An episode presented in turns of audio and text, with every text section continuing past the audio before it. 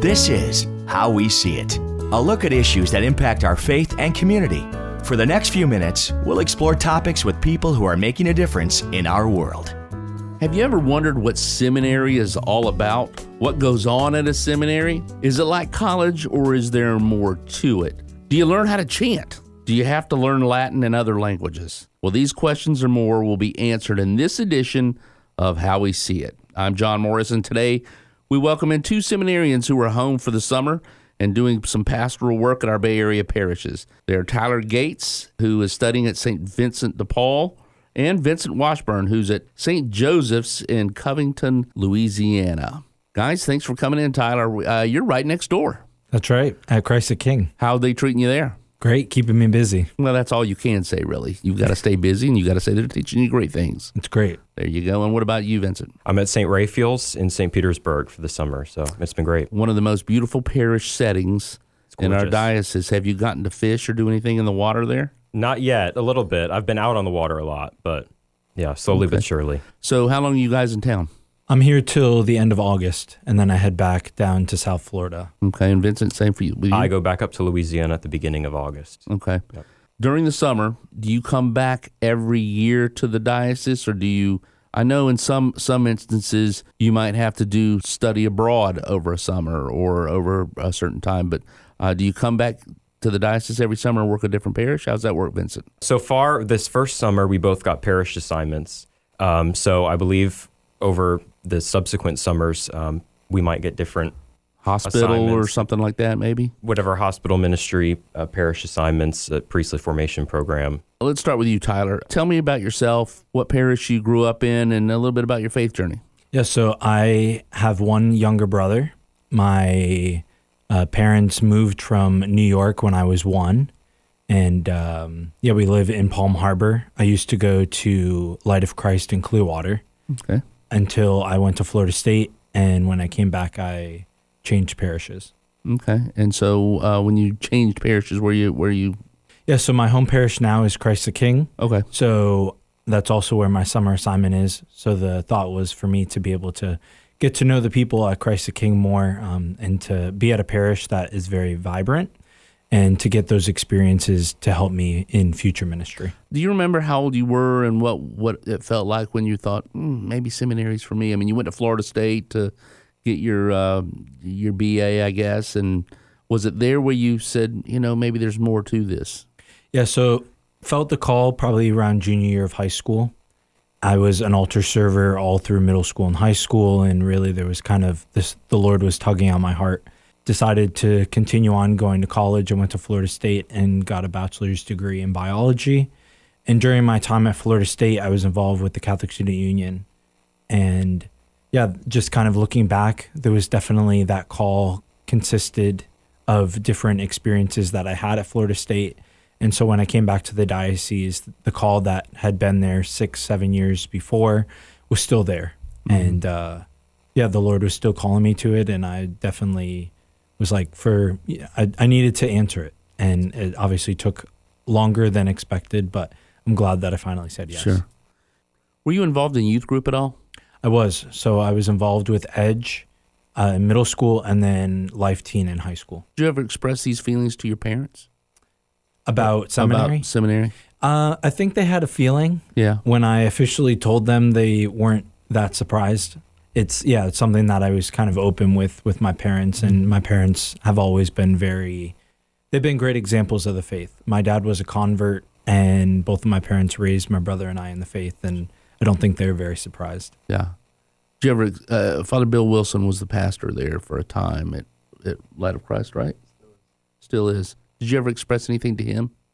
No, so actually, Father Bill was right at the end of when I was at Light of Christ. Father Jacob Montleone, Okay. who is now at Christ the King, is one of the main reasons why uh, I'm in seminary. He's been a huge influence on myself, and I know several other priests in the diocese, also Father Chuck. And just his example of the faith and just his joy of the priesthood was what was so attractive to me. And um, yeah, and so that's why it was it was a lot easier to say yes to seminary and to the priesthood. Now, Vincent, you stayed closer to home. You went to University of South Florida. When did you feel that call to the priesthood? So um, it's funny. I wanted to be a priest when I was a very little kid, and that didn't last very long. So as a, as I was growing up, I went through a whole list of different things I wanted to be when I grew up. When I was graduating high school, is when I started to take the call more seriously. And again, uh, much like Tyler, it was uh, an encounter with a priest, the pastor at my home parish, his example of priesthood, his joy, that made me realize this is not so far fetched for me. Maybe the Lord is also calling me to a similar kind of life that's not impossible. Uh, so I continued discerning and throughout college. So as I was graduating high school and throughout college, I, I continued discerning, and then here Yeah. I am. So, what about did your parents were they surprised when you? They were very surprised when I told them. Uh, I I don't know if my family probably saw it coming. I was I was always involved in the church, um, always loved the faith, and yeah, definitely some difficult reactions at first, but um, they've they've been very supportive throughout the whole process also. So it's been good, How's seminary life? exciting Yeah. That- how yeah. so? How so? because y all your expectations go right out the window as soon as you get there, and I mean that in a good way.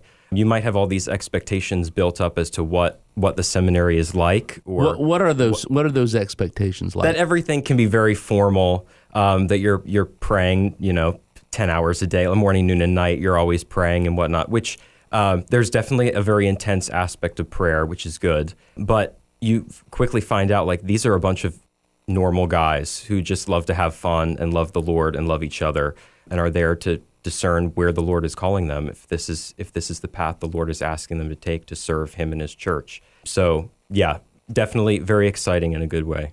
now you're at St. Joseph's, Mm-hmm. which is a different twist than what Tyler's doing here uh, in, here in the state of Florida. Very different. Are there a lot of men from Florida, or because of the region of where that is, are they coming in from all over the country, or what's the dynamic like there? So St. Joseph's is made. It's the largest seminary college in the country. So there's guys from about six or seven different states there, all across the southeast. So this year is the first year that Florida guys showed up in any sort of large numbers. So there was nine of us from the Diocese of St. Petersburg and six guys from the Diocese of Pensacola, Tallahassee, who showed up. Either started brand new this past year or transferred in from other seminaries. So, but there's guys from Texas, uh, Louisiana, Mississippi, Alabama, Florida, Georgia, Tennessee. So, yeah, all across the Southeast. What classes have been a challenge for you? So, philosophy, that's mainly what we study in, in pre theology and at the college seminary. Philosophy can be very challenging because it's, it's abstract, very abstract. And so, if you're more a concrete thinker, which I tend to be, it can be an adjustment. So, that was definitely a challenge for me at first, you know, really getting outside the box in your thought process and and why do human beings do what they do? Why do we interact with each other the way that we do? Why do our societies function or, or why are they structured the way that they are? All things you didn't necessarily maybe expect to study going into seminary. Again, maybe that's one of the expectations. You're constantly going to be studying things pertaining to the Catholic faith, which is not true. Uh, so, Now, you know, you mentioned the expectations a couple times here. Mm-hmm. Are those expectations due to what we, our own perceptions of what might be going on, or something that maybe was planted in through Hollywood? There's not a lot of priest movies out there or seminary and type movies. right. Where do you think those expectations came from? I definitely just probably not having lived that experience before and you only hear so much about it, you know, it's really something you have to you have to really live to know in its entirety. Well, there's a, it's a small population of men that are called, so Right. Eh, you know they're they're not sharing a lot about that, other than if you you're actually looking to go there. And I, I guess for a let's say for a high school football recruit, let's say you've got coaches and players coming in and out to try to recruit you to go there. It's a little bit different for a seminarian or, or someone who might be considering going into a seminary system. Right. What about for you, Tyler? What's uh, what's been what's been a blessing for you at, at St. Vincent de Paul? Yeah, I would say the brotherhood there. I also kind of I echo what Vincent said in the aspect of having these expectations of what seminary is like.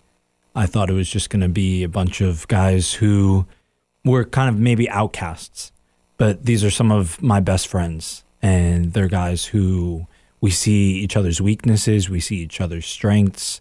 We have a good time. We we work hard in our classes and obviously with with praying and doing liturgy the hours and mass and all that, but we also make the time to enjoy ourselves, to play games, to go swim or whatever it may be.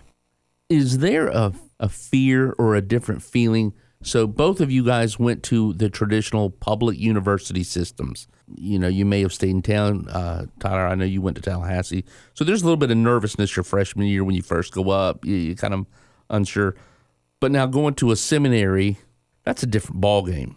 Did you have the same sort of feeling that you had going into your freshman year at Florida State that you had going into seminary, or did you feel maybe, hey, I've done this before, it looks different, but it is a whole new ball game? Did you did you have still that trepidation? Yeah, so I would definitely say there was a little bit of nervousness just with a new experience. Never, I had never seen the seminary before I walked on campus, which is not typical. Most Right. guys they go to a come and see weekend, which is normally when they'll go to the seminary and see what is it like in the day of a seminarian. But I had never done that, and so taking that leap of faith was definitely difficult. But knowing that I was giving the Lord a yes, knowing that He yeah, he would provide and I was that he would pave the way. I think definitely it was a little nervousness, but having already gone to Florida State, my classes, I think my smallest class had maybe 25 people and the largest had over 600. Wow. So now in a class where there's 11 of us, the professor knows your name. The professor knows who you are. They care about you. They want you to succeed. That was completely different than what I experienced when I was at Florida State. Most of the time, you are a number. And so it's good at the seminary because they not only care about you academically, but they care about you in human formation and spiritual formation. They want what's best for you and for the Catholic Church. Because if this is what the Lord is calling you to, they're going to give you the tools to be able to be the best priest you can be. This is going to be a difficult question to answer. You said, you know, they want you to succeed. Have you ever felt like this guy's trying to trip me up? I mean, there's some pluses to that because they want you to stretch. Mm-hmm. Mm-hmm. Uh, you've seen that in the military movies and so forth. We're here to trip you up. We're going to weed you out. Mm-hmm. I remember those classes in college. You had to take those basic classes to advance to the higher level, and they intentionally tried to weed you out. You know what I mean? Yeah, that was organic chemistry. There you go. yeah, we, we all had those, man. It was intro to broadcast for me. So uh, then, you know, you got into broadcast law and it was, ugh. But I mean, you know what I'm talking about. Have, have y'all experienced that at all? Uh, I would say, I would say no. I would say at St. Joseph's at least, like they're there to give you all the help that you need to succeed, and they want to see you do well. All the professors, even the lay professors, uh, who are just regular men and women who are there working a job, teaching classes and whatnot, even they want to succeed and see you become a priest. I think there's an understanding in seminary formation that when it comes to weeding out or, or guys discerning out, as we would say, uh, that's more so the work of the Holy Spirit, you know, guiding a man to decide, is this what the Lord is calling me to, or is the Lord calling me to another path? And they certainly want to encourage you to to listen to that, uh, to listen to the Lord's voice in your heart and where He's where He's leading you. But they want to see you succeed in whatever that path is, whether it's discerning out and, and following another path, or whether it's to the priesthood. Tyler mentioned something a moment ago, Vincent, about the you know a typical day in the life of a of a seminarian. What's a day in the life of a seminarian look like? At St. Joseph's. Yes. So we start pretty early in the morning. 7:15 is morning prayer. And so we gather for communal prayer twice a day. So morning prayer and mass together in the morning, one follows the other, and then evening prayer in the evenings after before dinner after all of our classes are over. And then in between that, so in between mass and evening prayer, classes go pretty much the whole day. So How many classes you take on a, uh, what's a load for a semester? a regular load would be 5 or 6 classes, usually about 5. So, and that could take up your whole day or different portions of the day. And so, in between that, uh, at St. Joseph's, we have a health and wellness program, so a fitness program that we're all required to participate in. So, that's 45 minutes a day, four days a week in the gym.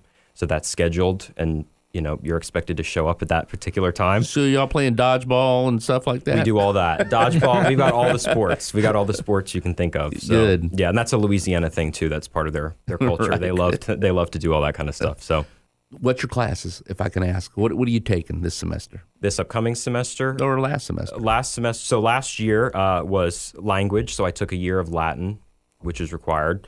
Uh, so that was one class that I took, which went really well. And then I took philosophy classes, so ancient philosophy, medieval philosophy, and other philosophy, so med- metaphysics, logic. Then some theology classes, so a class on the creed that was called Profession of Faith, and then another class on sort of it was called funda- fundamental theology, so it's sort of a broad uh, look at at how did how does the study of theology sort of develop over time. Did you find them? You know, some classes you're like, ah, these are chores. I've got, I've got to, I've got to just power through this. And others are fascinating. You can't wait to go back and learn more. Did you have any of those experiences? I did for sure. I think that's kind of natural. You know, some things are more interesting to people than others. So, uh, of course, in seminary, the theology classes, I think most seminarians are probably disposed to be interested in that in, in those type of classes. Um, the philo- the philosophy it comes and goes. So, yeah. you know, it depends on the class. Tyler, for you, same curriculum, pretty much. Yeah, so philosophy was somewhat difficult for me because going to Florida State, I was a biology degree, which is very concrete. How Vincent was talking earlier that a philosophy is very abstract. So changing that mindset was a little difficult the first semester for me. I would say that logic and uh, epistemology, which are two philosophy classes, were a little bit more difficult for me than ancient philosophy and medieval. I would say probably my favorite class so far has been my catechism classes, which I've never actually opened up the book of the catechism. So, really reading the catechism and being able to digest it and not only to be able to understand it, but to articulate it to other people because it can be difficult to understand. So being able to articulate to people for us to be able to understand what the Catholic Church teaches and why we teach it. One thing I found fascinating when I've heard seminarians talk and other priests is that there are a lot of lay instructors, mm. lay teachers, and I thought mm-hmm. they were all priests uh, or, or, or sisters or something. But how many lay professors do you guys have? Uh, the majority of them are lay people. Yeah. So the thing in the in the pre theology program is I have a lot of the same professors. So there's a number of professors who teach the higher up classes, uh, and they'll teach several of them. So I have a smaller pool. So I'm not getting uh, the professors that are teaching like the basic math, science, English, those type of classes, uh, who are also all lay people. But one of the good things about that is that Tyler was mentioning earlier, like they get to know your name, you get to know them personally, they get to work with you one on one. So yeah, most of them, but most of them are lay people, and there's some priests as well who teach uh, some of the you know the theology classes and and whatnot. So what about you? Yeah, for me, I had only two lay professors. So my Spanish professor, the language department is lay people, and then also my epistemology and logic professor was also a layperson. Him and his wife are professors at the seminary. So, kind of against, uh, different than Vincent, it's more religious, more priests and nuns than it is uh, lay people. Do you ever get to leave campus? yes. I mean, like to come. Like if you're at St. Vincent de Paul, do you ever get a hey, oh, I got a weekend getaway, I'm driving up to Tampa? Yeah, so I mean for break, so we have obviously spring break and we have fall break and we're home for Thanksgiving and Christmas and stuff like that. No, so those like those breaks, college yeah. when you're and, away.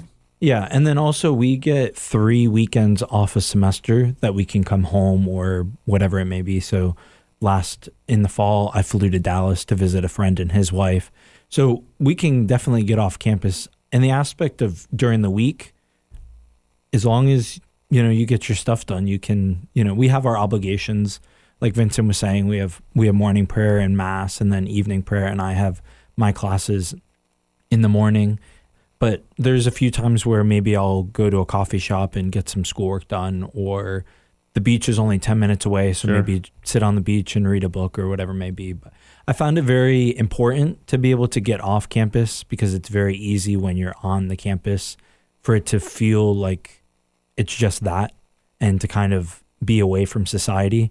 But as future priests who are going to be with families in the parish, these people live in the society. They're working in the workforce. Their their kids go to school, and so being able to relate to these people, because we're not discerning a monastic life.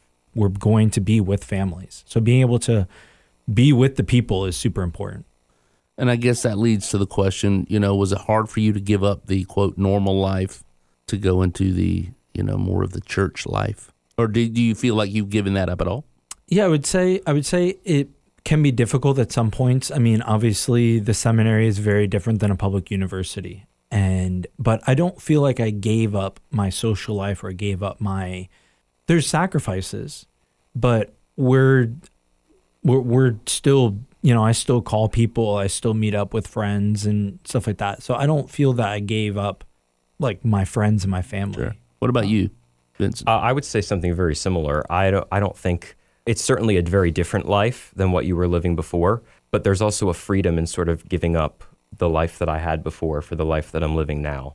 So, but I don't feel like I've changed at all. You know, I've gained so many new friends and, and brothers in the seminary and and my old friends didn't go anywhere, you know, and, and I didn't, you know, I'm living in a different state most of the year now, of course, but, you know, we still talk on a regular basis. When I come home, we still hang out. I still talk to my family on a regular basis. So, yeah, uh, it's different, but uh, it's different in a good way. You guys stay in touch with what's going on at the at the Vatican, let's say. I mean, it seems like the because of social media, there's more information out there. Some of it is sketchy. Do you have an opportunity to do you guys talk about that, like, or the political stuff that's gone gone on here in the last couple of months? Right. Yeah, I think it's important to know what information are we looking at? What is what is it coming off of social media? What kind of news outlet it is coming off of? Because that's with anything, not even with the church. Sure. And so I think it's important for us to get the facts and to know what is truth and what is not true. And yeah, there's always rumors. You know, there's always rumors about different things or, oh, this is going to happen or that's not going to happen. I mean, great example. I don't know if anyone, specifically myself, I've been to the March for Life. I never thought I would see Roe v. Wade overturned. And praise God. Praise God. And it's it's one of those things where it's it's the Lord in due time. He obviously has a plan.